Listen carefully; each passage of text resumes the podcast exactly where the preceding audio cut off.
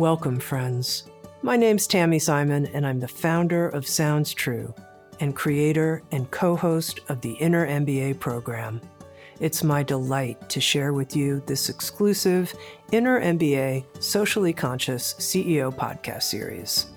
The series is built from interviews that Soren Gordhamer, co host of the Inner MBA, and I have conducted over the past three years. The series features over 40 transformational CEOs from around the world, running a diverse range of companies, all with a shared mission that business be a force of collective good. These conversations are rich and meaningful, open and candid about personal failures, discoveries under pressure, and breakthroughs. They feature leaders who have faced enormous workplace challenges and have emerged as inspiring wisdom figures, bringing a depth of real world insight to our work together in the Inner MBA. I've gleaned so many practical ideas from these conversations, and I trust you will too. Thanks in advance for listening, and please let us know about your experience with the Inner MBA Socially Conscious CEO podcast series.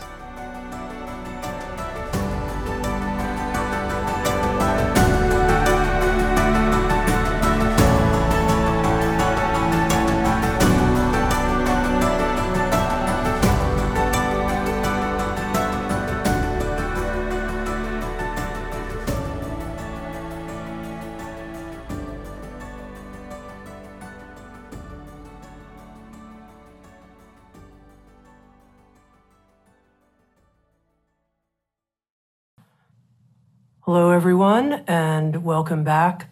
This is our CEO interview storytelling session with Rose Marcario, and this is truly my heart's delight to be able to have this con- conversation with Rose and to share Rose with you.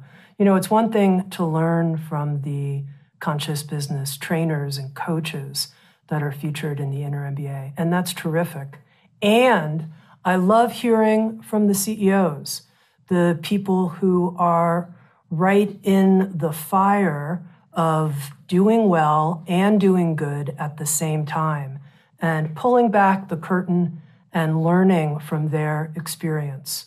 Rose Marcario is the former CEO of Patagonia, and under Rose's leadership over 12 years, Patagonia was both its most prosperous and its most activist it had its strongest activist voice in the world.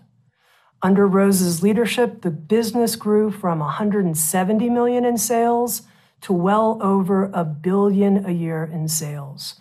Upworthy named Rose one of the nine most inspiring CEOs in America. In 2016, Fast Company called her one of the most creative CEOs. Conscious Company magazine called Rose the ultimate mindful leader. And I want to just share something personal uh, about Rose in my own life experience, which is when I first met her, not only was she, and she's continued to be, tremendously generous towards me, but she said something at the end of our first meeting. She looked at me and she said, You know, Tami, now's the time to be bold. Bold. And it landed it landed, and this was several years ago. And since then, I think about it a lot, and I've been trying uh, to live into that inspiration. And quite honestly, Rose, it's great to have someone like you as a friend who models it. Thank you. Let's welcome Rose Marcario. Thank you, Tami. That's great to hear that story. That, that gave me chills. Mm-hmm. okay, let's by way of introducing you as a person, as a human, not just the former CEO of Patagonia. Talk a little bit, if you would, Rose, about your early life, what it was like for you, and how and why you became a business person in the first place. Well, my early life was kind of a typical middle class upbringing until like a lot of people's families, you know, my parents divorced in the 70s, and my mother had absolutely no economic power. She didn't have a job, she didn't have any training.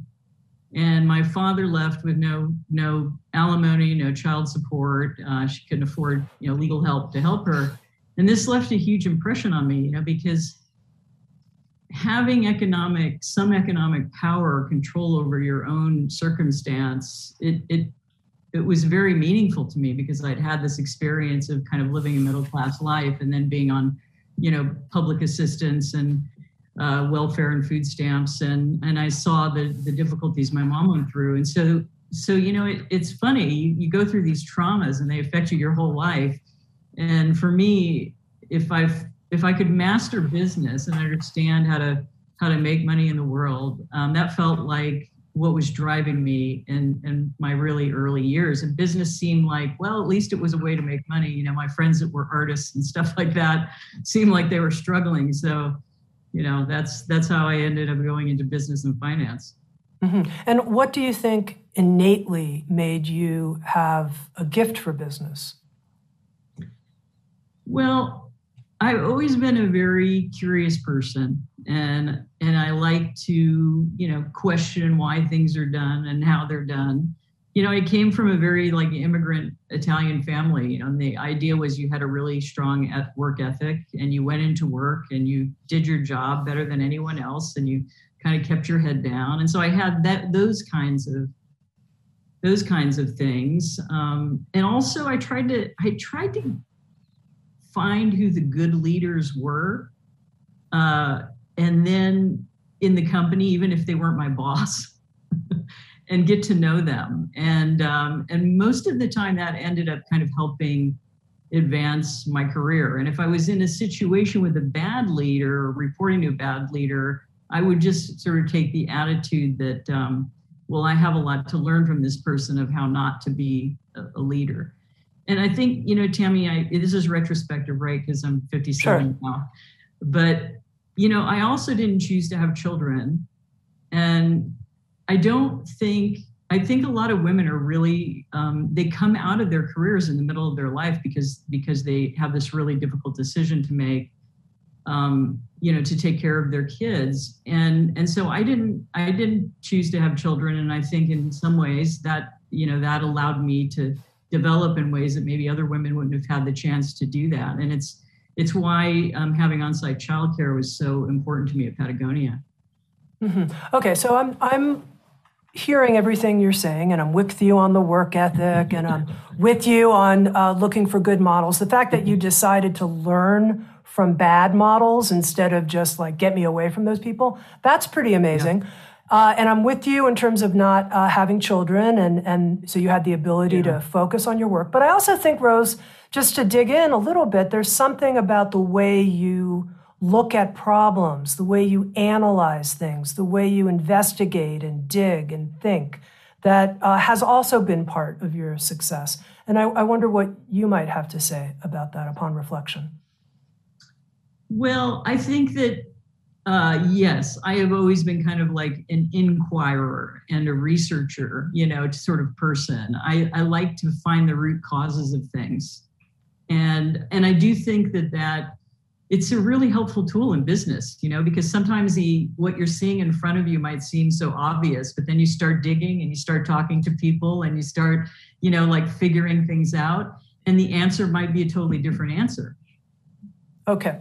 Okay i feel satisfied now. All right now your early interest in buddhism how did that come about?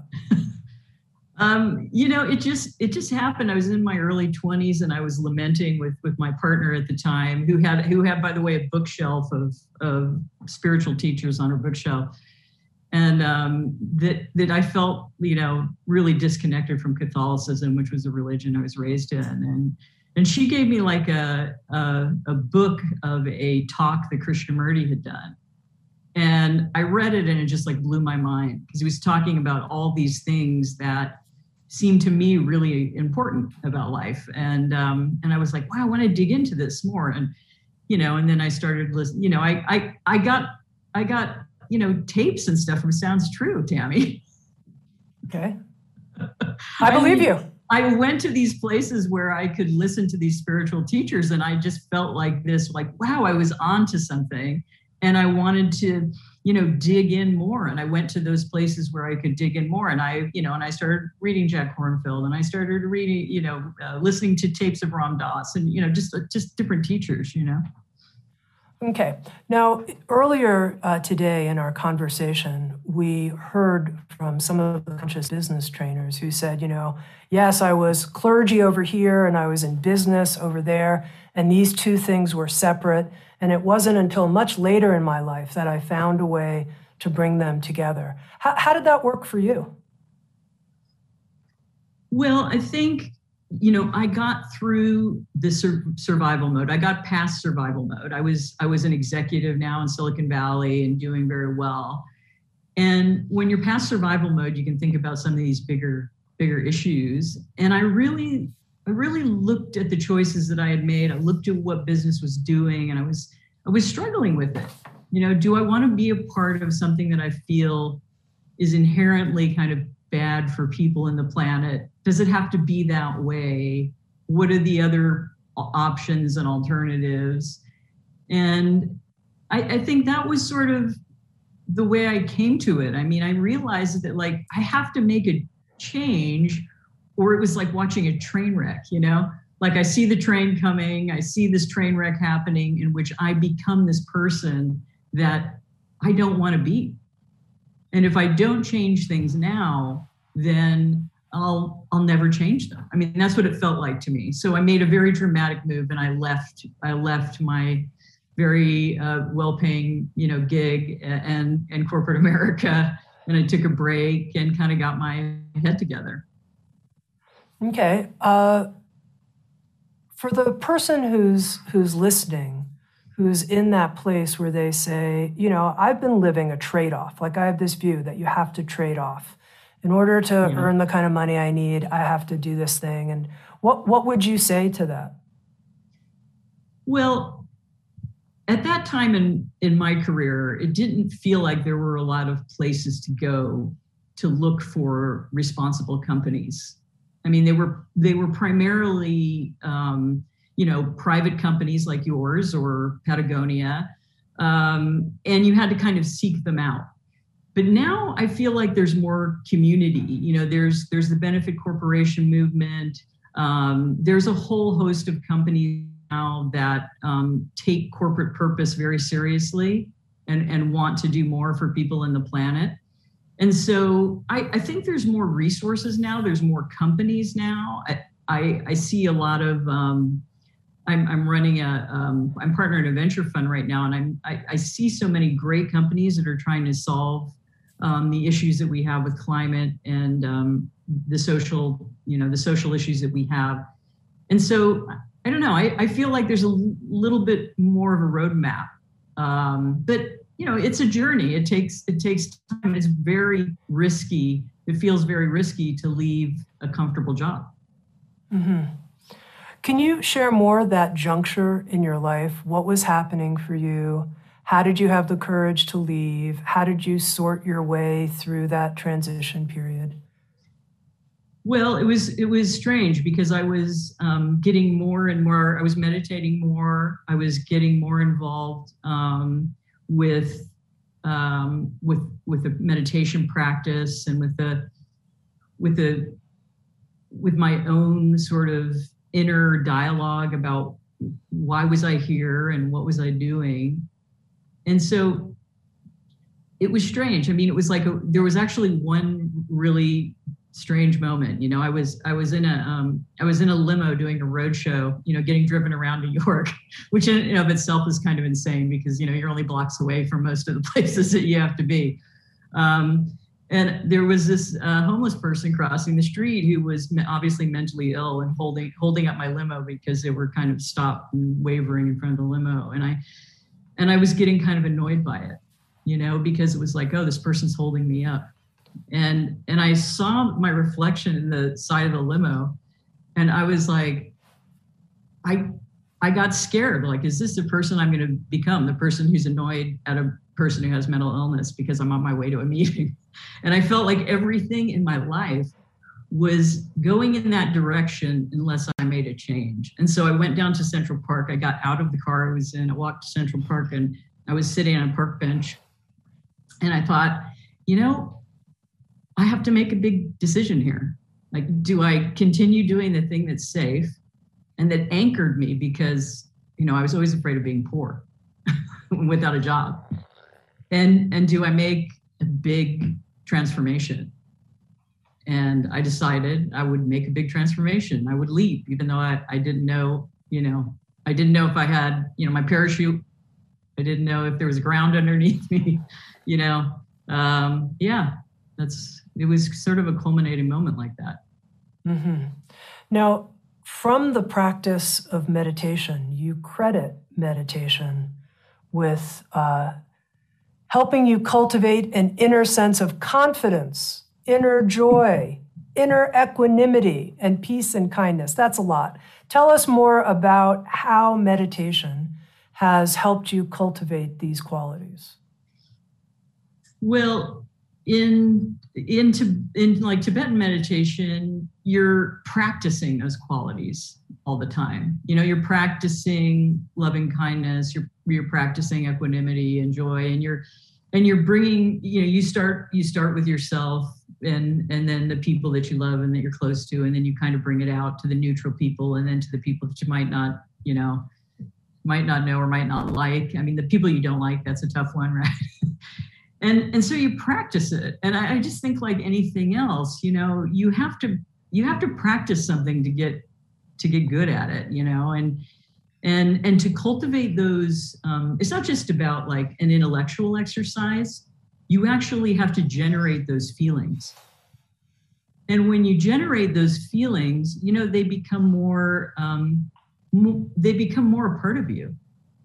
And and so you know there's not like one moment i can point to or anything but i can say that the practice is is a very helpful practice if you want to you know if you if you're starting from a base of of nothing it it it can help build build up that base for you mm-hmm. i want to ask you specifically about inner confidence because one of the things i saw having gone through now the inner mba for one year was that a lot of mm-hmm. people in the inner MBA said, you know, this all sounds great, but I'm held back by these doubts or these fears or these mm-hmm. ways mm-hmm. that I don't feel worthy, on and on. And the, I, I was like, oh my God, the inner MBA is almost like a confidence incubator for people. what do you have to say about that, Rose? As somebody who does, in my view, you do all kinds of like big, strong things.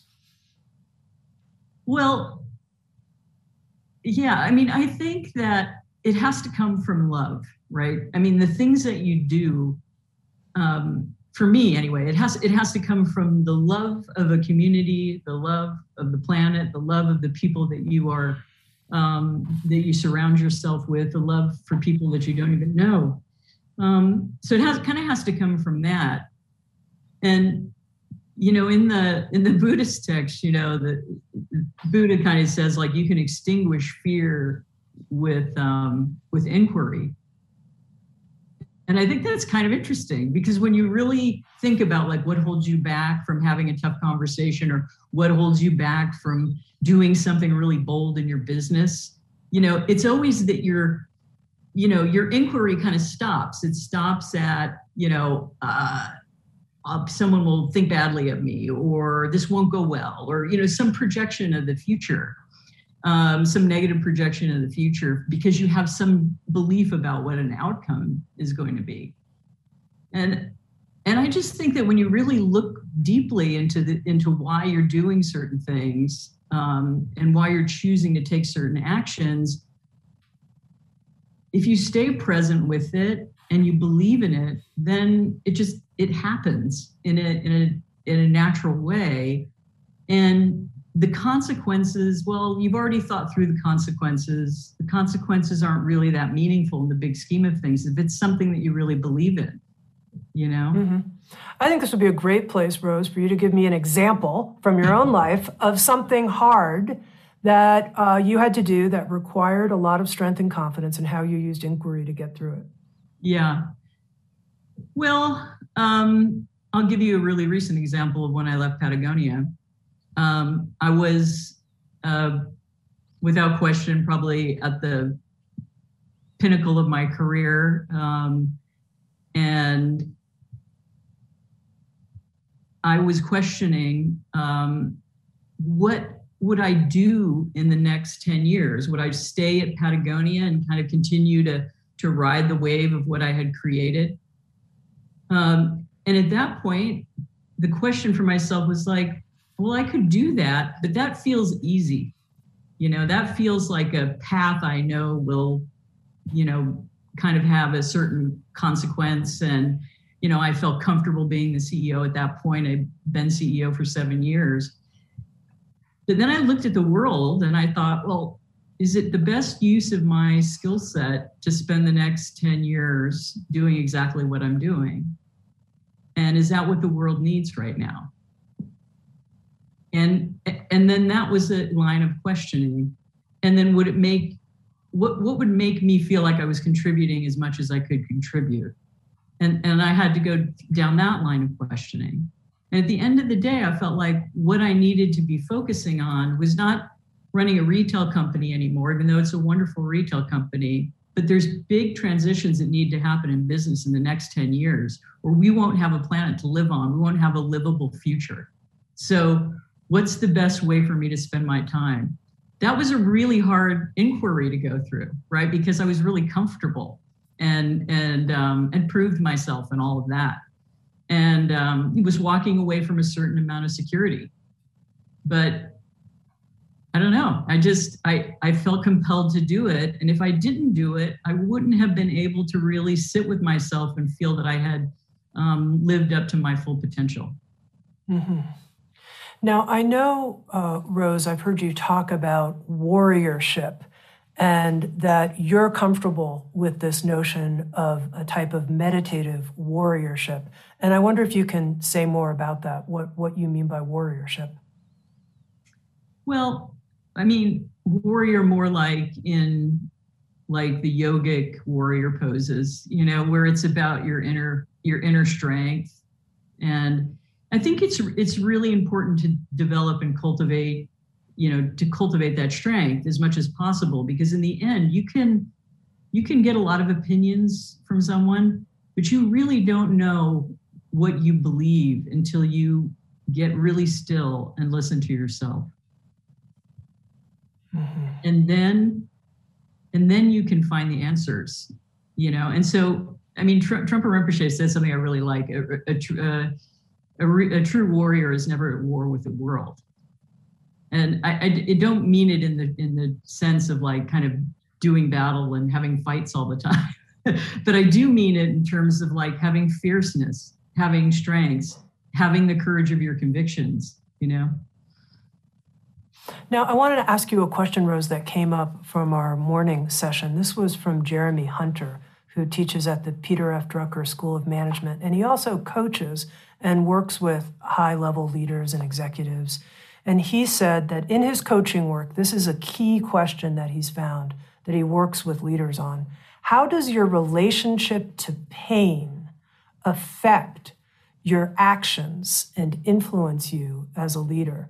Specifically, in terms of like risks you might take, or how you might bring yourself forward, or how you're running your company. How does your relationship to pain affect your actions. I thought that was just really a deep inner uh, look at how we relate to pain, each one of us. And yeah. I'm wondering where that question lands uh, with you and how you've come to relate to pain inside yourself so that you can be as effective as you are. Well, I would say two things about that. One is is um, pain when you're making difficult decisions. Like there's, you know, there's there's always an element of that, right? You always have difficult decisions to make and difficult conversations to have.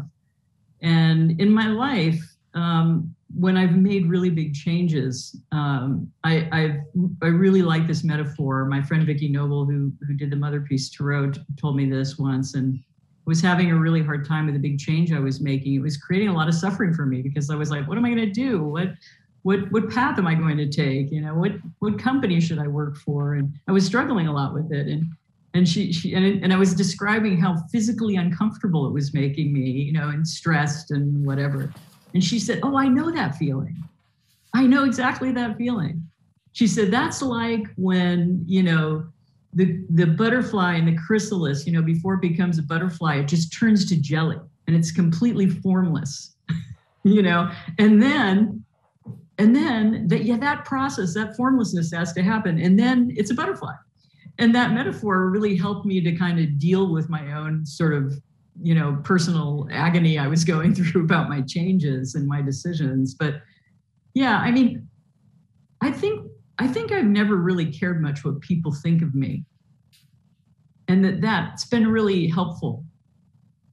You know mm-hmm. because I, I don't get i don't feel you know i can let, take in a lot of opinions and i can take in a lot of criticism but i i don't really take it personally. And okay. that's helpful it's really helpful. Let's let's talk to the person out there who's more thin-skinned and does care what people think. How how do you is this just a natural thing about you? I don't care what people think about me.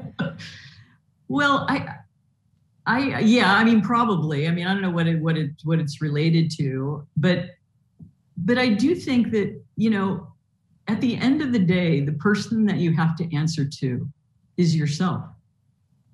The person that you know the best is yourself. And the person who creates whatever positive or right action in the world is yourself. So you have to have an intimate connection with yourself and your own mind in order to be able, I think, to be to be successful and to bring other people along with your vision. Okay, one of the things I learned uh, once again in going through the first year of the inner MBA was that a lot of the ahas that people had were about their mindset, that they had come to invest in a certain set of beliefs about things. Like, I can only do this at work and bring my heart forward in this way. Or if I talk about my real spiritual visions, I'll lose my job or whatever. All kinds of mindset ideas that mm-hmm. people had that they started challenging. And we're like, oh, that was just a that was just an idea that I had. You know, that I couldn't find patient capital that would support me for you know multi generations not possible. Oh my god it's possible. So what do you think is the mindset that we need to cultivate as conscious business leaders? I think curiosity uh, love. When i look at all of my decisions you know that i've made over you know my 57 years. Whenever i've made a decision out of fear it's always the wrong decision. Whenever i make a decision out of love it's always the right decision. You know so cultivating that that mindset and then internalizing you know really knowing yourself like i was talking about you know taking the time to know yourself to check in with yourself about your values you know? This is something i've always done you know since i was since i was really young. I don't i don't know what kind of got me on it but it is helpful. You know in businesses we plan our businesses you know? We plan one year we plan five years we plan one quarter we plan you know how much time do you spend on yourself doing that? And your own career and your own contribution and thinking about you know how you can make um, the fullest contribution that you can of, of your gifts you know? Okay so i want to find out more what you mean by making decisions out of love because i hear that i hear it and you know i hear songs and i kind of feel it a little but i'm also a little like curiosity i think i understand like being curious asking lots of questions. But when i hear that about making decisions out of love i want to know what that actually means for you. How do you feel it? How do you know you're coming from that place well, it is a feeling. I mean, and I I am a person who kind of, you know, goes by my gut responses to things. And you know, I I think the way that I know it is that the the outcome, what, what will be the outcome, has a certain energy to it, has a certain positive feeling energy to it. And um, and the people that I'm around, I'm talking about as a leader, are excited to move it forward. Um, that energy is contagious, and that's the kind of energy that like drives change out in the world. And so, yeah, I, I don't know. It's hard to put a definition around it, you know, but I, it's one of those things like you know it when you see it. Yeah, well, and I can start to feel it a bit when you're talking about, like, you know, when you're in a room in a meeting and everybody's yeah. getting really turned on about this possibility. It's a lot different than when things are kind of falling flat and you're, you know, you're not sure. It's, it's a lot different feeling. Yeah, or when you're under attack and, you know, people right. are saying, well, this is what we could do to seem less under attack. Or, you know, you know, that's kind of a, a fearful place to come, be coming from, you know. Mm-hmm. Okay, so what do you say to someone though who says, "Look, this all sounds great. I don't want to come from fear, but let's be honest. I have a lot of fear. I have fear. I have a lot of fear. I fear about this. I fear about the planet. I fear about my career. I fear about money. I fear about the business I'm currently in." Rose? Question mark. Help that person. Well, I mean, it's a it's a feeling, right? And and can you can you extinguish it is is the Buddha right? Can you extinguish it by by kind of asking questions about whether the fear is really real or not, or just a projection of what you think a bad outcome might be? And even if you do get a bad outcome, do you care? Because it's something you believe in and it's something that you you think is the right thing to do in that moment. I mean, I don't know. That's the way I think about it. Okay, it's helpful. Now, another question that I wanted to ask you about mindset is I think that we've inherited a lot of beliefs about business, business uh, as the status quo, conventional business. Mm-hmm. W- what do you think are the myths and misconceptions about business that we really need to leave behind? You talked about this next decade being so important. What ideas about business can we not take with us into the next decade if we're going to be successful in the way we need to be successful? Oh, we could, we could write a whole book about that. But, um, you know, that, that business, you know, I think that business is some separate, you know, playground, that it's not interdependent on all the natural systems that we are all interdependent on you know that that's a really that's a really terrible uh, paradigm to take into the future you know um, that, that women that, that women and people of color that that they're not ready to lead and, and think you know that's a that's a terrible paradigm to take into the future you know? Um, that wealth is is better concentrated and into a few people. I don't think that's a very good paradigm. Um, you know relying on old systems um, that have failed us miserably we're, we're in a we're in a planetary crisis because of them. I mean i I'm more excited about the idea of of a more aspirational future and imagining what that looks like um, than I am. I think that that opens up a world of of opportunity for all of us. Um, you know, I, I also think that also think that like a lot of our management has style has kind of grown out of like a militaristic kind of hierarchy where where where people think that like if you shame someone or make them feel bad that they're going to work harder you know? I mean like it's a terrible model but you, would be surprised. There's a lot of there's a lot of men and women who who use that that model and i think it's just a it's just a horrible way to run a company. Okay so tell me about Rose Marcario's aspirational future the uh, business as a regenerative powerful force in the world. What is it that you see the possibility that we can get excited about here well, look, I mean, we have a lot of work to do right now because we have had these systems that have been so, uh, uh, you know, so degraded all the natural systems, and and so we have to sort of change everything about the way we we um, get our energy, the way we transport ourselves from place to place. We need to change our agriculture system into a more regenerative system instead of one that you know pours pesticides everywhere on the ground and destroys our topsoil. We need to change our means of production and, and and to have less impact and use less water and you know all of that. So there's like this whole basket of work to be done that we need to get our arms around need to get it get our arms around quickly in the next decade.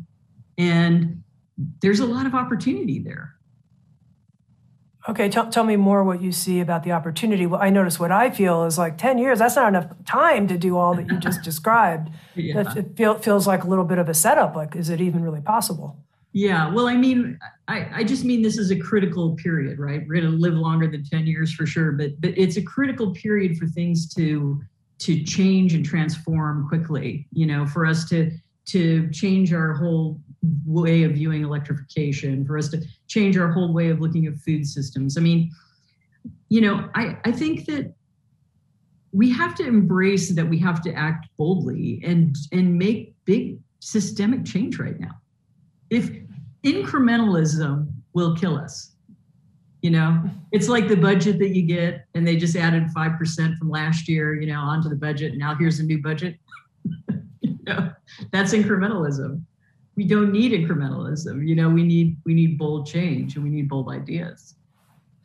Okay, so after you left Patagonia, uh, soon after you left, you were uh, part of our inner MBA commencement year one, and you ended with this this blessing. You, I asked you, I said, "Will you will you offer some?" You know, I just threw it out as this curveball that came to me, some kind of blessing to the people who are here for their first year. And you said, "What are the?" You said, uh, "Ask a question so big that only your life can answer it." That's what you said as a blessing. It was very curious and intriguing. Ask a question so big that only your life can answer it. So, after leaving Patagonia, what were the questions that you spent time asking before you started making new commitments to be on new boards and be part of new new ventures? Well, first there were some, you know, personal questions about my own you know, how would I feel satisfied going forward into this next decade? And I tend to think of my career in decades. It's just the way I've always thought about it. it seems like a good chunk of time to think about. Um, you know, how could I have the most impact on the things that really matter to me, which to me is this transition to a more just form of capitalism, you know, and and then there were personal questions like how could I be a better you know partner to my wife and you know things like that. Um, but the point is that you know you take the time to reflect and and consider your contributions to the world you know and i know sometimes that feels like a weird thing to say because you know you might be at an entry level job somewhere but you have to start thinking about it at some mm-hmm. point so it's better to start thinking about it sooner. What do you love? What do you admire? What do you value? You know, and, and those are those are big questions. And for me, it was how can I have the most impact in the next decade that's so critical to, to the climate crisis? How can I help move this just transition to a new kind of stakeholder capitalism forward? What are the things that I can do? And when you use a phrase like just capitalism, can you tell me what that is? Well, it's a, it's a more diverse, inclusive form of capitalism. It's the kind of capitalism that takes into account more than just the financial shareholder. It takes into account other stakeholders. Um, it's it's capitalism that understands that the natural world has limits. I mean, we're we're you by 2030 we'll be we'll be using you know two planets worth of, of resources if we continue in the same cons- consumption habits and, and uh, means of production habits that we currently have um, so that's to me that's what just capitalism is i mean it it it doesn't mean that it also it also means that you're profitable and you run a great business. I mean and i have a i have the real example of doing that at patagonia.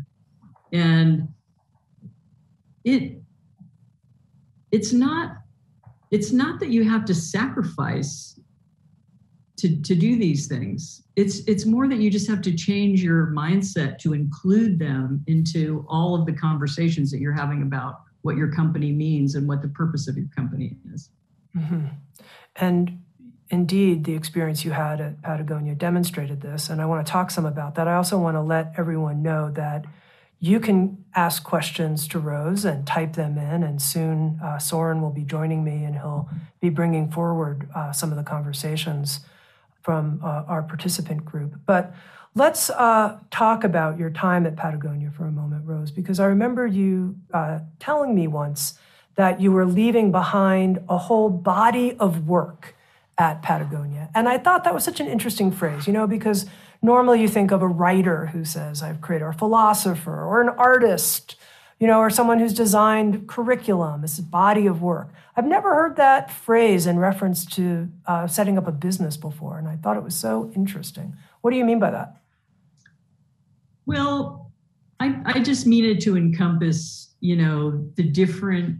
I mean, I I'm not very interested in like just kind of leading in a, in a way that is incremental, right? So, I tried to do things um, that made others um, want to follow them, and and so you know, having a company that was devoted to environmental protection, um, having a company that was a model of being responsible with its working families and employees that were, were working with them.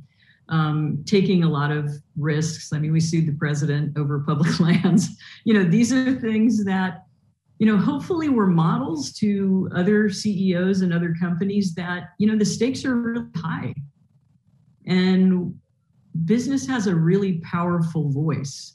And I, I hope that's what I left as part of that body of work.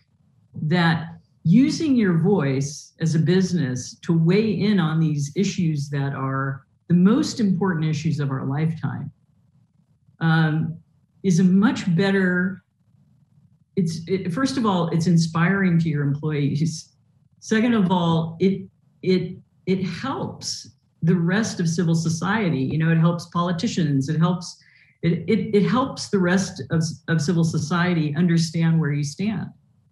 And business always kind of did those things, but it was always in the back room, you know, through lobbyists and things like that. And I felt it was really important to front stage all that because customers want to vote with their dollars and they want to know the values of the companies that they're buying from and working at.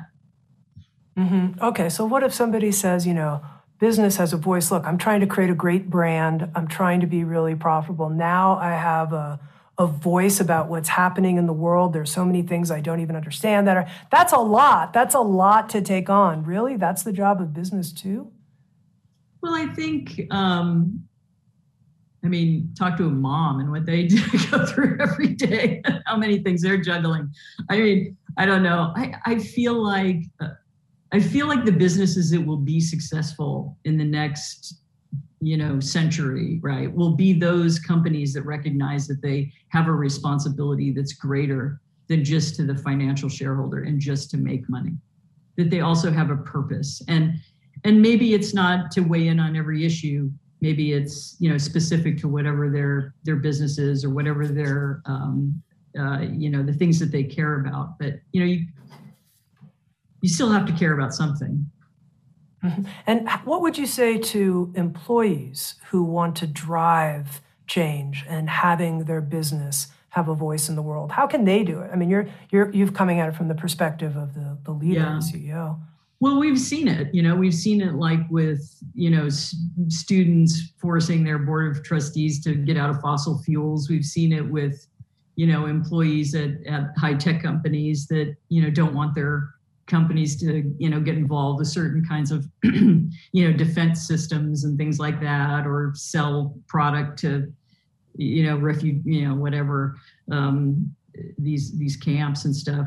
I mean i think that's I, I think we're seeing it already and, and we expect and i know at Patagonia, I expected our employees to tell us what they thought about issues and to weigh in on things. It doesn't mean we're going to do every single thing they weigh in on. But it's important that there's a sense of community and openness and that people feel that they can say what they need to say and talk about the issues that are important to them. Because if they're important to your employees, they're going to be important to your business. Mm-hmm.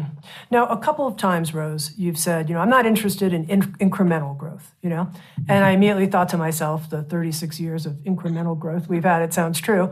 And, you know, I always thought it was kind of organic and gradual, and, uh, you know, I, I, feel good about it. And uh, at the same time, I, I'm trying to really appreciate what you're saying and understand it. Is it just because of the urgency of our time? Or is it because something else that has to do, and you talk about how Patagonia was always outpacing everyone else. And that's impressive to me. And, and maybe that's because you weren't just going for this incremental thing. When I was talking about incrementalism, I wasn't really talking about revenue. I was I was talking about um, would, that that's more of a mentality, right? You know, like we'll just do a little bit different than we did last year. And and I what I was really talking about was you don't want incrementalism in in thought and strategy because you want a world you know we're, we're dealing with these like huge intractable problems right now like like the climate crisis. And it you can't bring an incrementalist mind to that right? You've got to you've got to think bigger than that. That's that's what i meant by that Mm-hmm. I don't think um, there's anything wrong with you know how fast a company grows or doesn't grow or whatever. okay. Now, now I read that in terms of the boards that you're currently sitting on, that you'll only sit on boards of companies that are based on first principles and are able to scale. Can, can you explain that, both of those ideas, and why they're so important to you?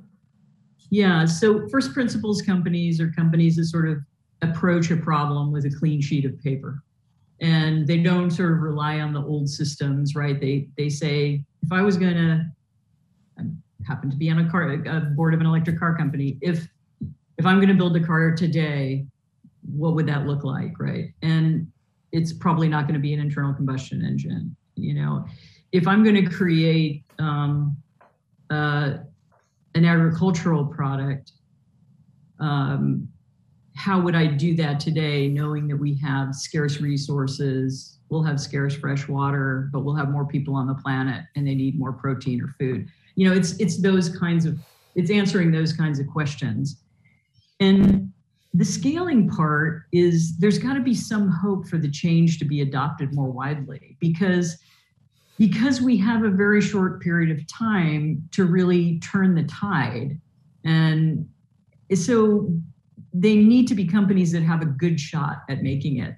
that's that's sort of my my litmus test. Mm-hmm. And something else I wanted to ask you about in our uh, first interview, and just to let everyone know, the interview from year one will be available for you on your Matrix platform, so you can find it. And it was really uh, hot stuff, in my personal opinion. Uh, you said you quoted Martin Luther King as saying, "A budget is a moral compass." And I wrote that down. Several people at Sounds True wrote it down. And now we've been talking to each other as we're creating our budget for next year. It's a moral compass. What does that mean exactly? And uh, I'm curious, like, what what did that mean for you at Patagonia? And if you looked at a budget and you thought that's really amoral, what is it that you would see? Well, uh, that essentially what that means to me, I think I think the actual quote is a is a budget's a moral document, but uh-huh. because it expresses where you're willing to sp- spend capital, you know, and and and what you're willing to invest in, and you know, so we might we might have a product that we felt like would have a lower impact on on the planet um, but it's going to cost the, the raw material will cost us more. Well, you make a decision to accept the additional cost because you don't feel good about continuing to create a product with the same level of impact that it has. You're looking at a capital project, you know, a big building or something that you want to build, you know, and it might cost you more to make that a green building, but you're going to make the decision for it to cost you more. And then sometimes if you dig deeper, like childcare was a good example of that. So I expanded our childcare program when I was at Patagonia. You know, people will say, oh, if you just look at the numbers, it costs too much. But then they don't look deeply enough because they don't look at do you have as much attrition? You know, what's your your gender equity like in management? Um, you know how engaged are your employees because of it? You know they don't look at the other pieces that put together um, the other side of the budget. Like like i think you, you just can't look at a financial budget and make every decision based on that or you're not going to inspire anyone. That's that's my thinking about it you know? Mm-hmm. rose a final question for okay. you your pith instructions for being bold we have no time to waste. So, and what happens if you fail? Who cares? You tried it, you did it. I mean, that's that to me is like there's nothing to be I mean, if you don't try it, if you don't go for it, you know, what's the point? Mm-hmm. You got to go for it. That's what I think. That's my pith instruction. Go for it. I love it. All right, everybody. So this is uh, your time. Well, first, let's just take a moment and thank you, Rose. Uh, thank you so much from my heart. You yeah. are such a generous person. Mm-hmm. And I know that uh, from the way you talk about your inner life, there's so much uh, authenticity to it. And you're not afraid to just be yourself and share. And uh, that's its own kind of uh, warriorship, in my opinion. So I just want to thank you. Thank you for that. Thank you for your friendship to Sounds True and the Inner MBA. Yeah. Thank you. Well, then thank you for everything that Sounds True brought to my life in those early years, Tami, and continues to bring to it. I remember when we talked, you called me the OG, and I had to look it up afterwards. I was like, "What does that even mean?" It's like the fact that I don't know what it means is like is is funny in and of itself. But uh, thank you, thank you for that. Okay, everyone, here's your chance. Uh, you can hit the community button, and then you know what to do. Uh, talk to another person about what is most alive for you, what's been most meaningful to you from this conversation. So go ahead, hit the community button, and you'll be on your way.